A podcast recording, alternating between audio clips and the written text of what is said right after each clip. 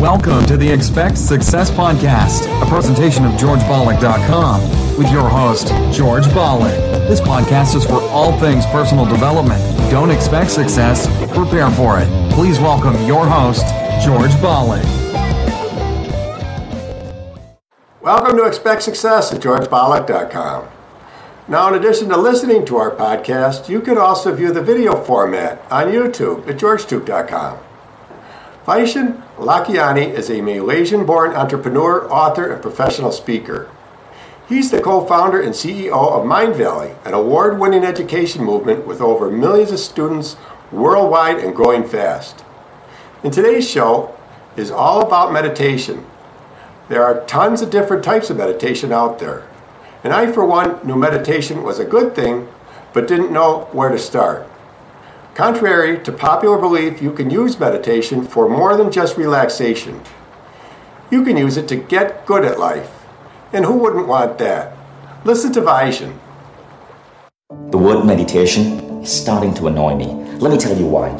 People are using meditation the way we use the word exercise. Think about the word exercise, right? There are so many different types of exercise. There's yoga, there's jogging, there's super slow strength training, there's minimum effective dose exercise. There are probably a hundred types of different exercise. So when we say the word exercise, we know that it's a rough term for a wide array of different protocols. Just like you can use the word sport, and you know that there are hundreds of different types of sports, from taekwondo to skiing to soccer. Now, when people use the word meditation, they think it's one thing. And this misconception is the reason why so many people start and then end a meditation practice. By some estimates, over 50% of people in America have tried meditation, but only 8% do it regularly. The big reason this is happening is because we have confused meditation with one type of meditation, one type of meditation that is pushed over and over and over and over and over again. Imagine if you told your kid that they should try sports, that sports are great for their body, but that the only sport that they could try is soccer. And they try soccer and they hate it. And they're like, that's it, I'm done with sports, I'm never doing sports again. Wouldn't that be disastrous? Because your kid hasn't figured out that there's skiing, there's aikido, there's a whole range of different sports. But that's the case with meditation. Almost all meditation apps, almost all meditation lectures out there focus on one type. This one type is often called mindfulness. It is a meditation that is about going within, about slowing down your breathing, focusing on your breathing, attempting to clear your thoughts. And it is wonderful, don't get me wrong. But the problem is, it's not for everyone. There are two types of meditation, you see there is Hermetic meditation, meditation that was popular in China and India hundreds of years ago. And there's modern meditation, meditation that we use to make ourselves better at life and the world.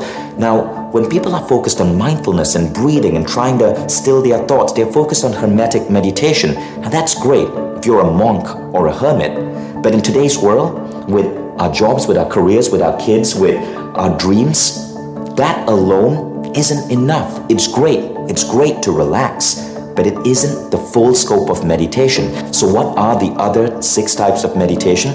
Well, I want to give you a list so you can open your eyes to just how vast this field is and what you can be exploring. The first thing to understand is that maybe we shouldn't be using the word meditation at all because so many people get it wrong. I prefer the term transcendent practices. In my book, The Code of the Extraordinary Mind, I coined the term transcendent practice to describe any practice that is about going within, that's about transcending the physical and going within.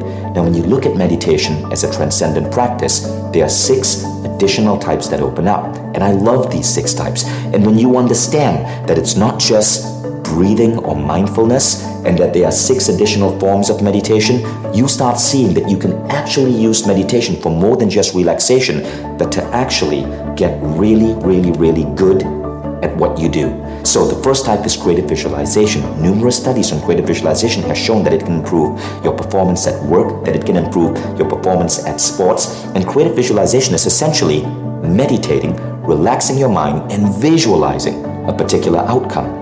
Now, the second type of meditation is intuitive meditation.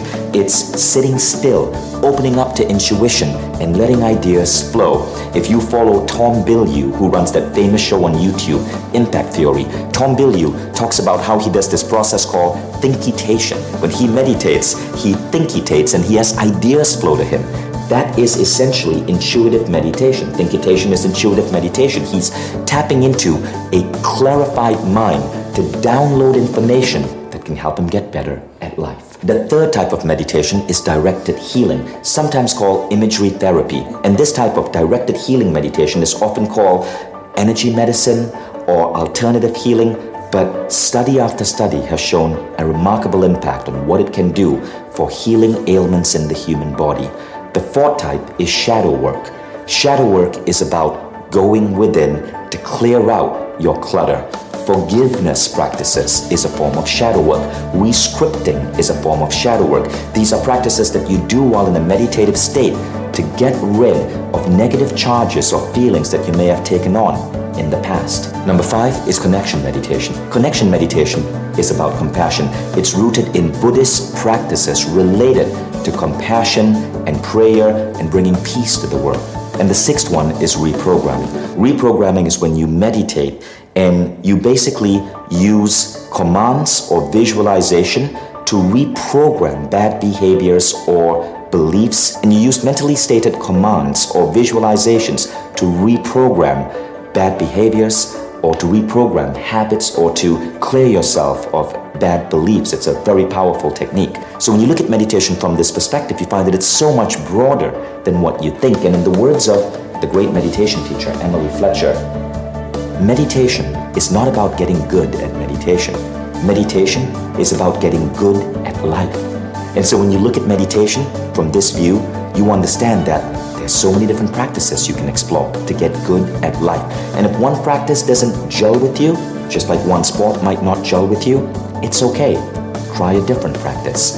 If you find these ideas interesting, try the six phase meditation. That's a meditation protocol that I invented, and it's been really popular lately. In um, articles in Billboard magazine and Ebony magazine just this past week, it was revealed that the R&B star Miguel uses the six phase before he gets on stage.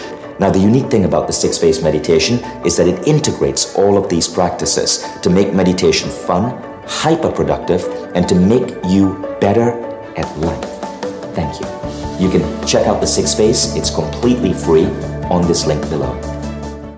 That's awesome. For more from Vishen Lakhiani, simply search YouTube and be sure to visit his website, Vishen.com.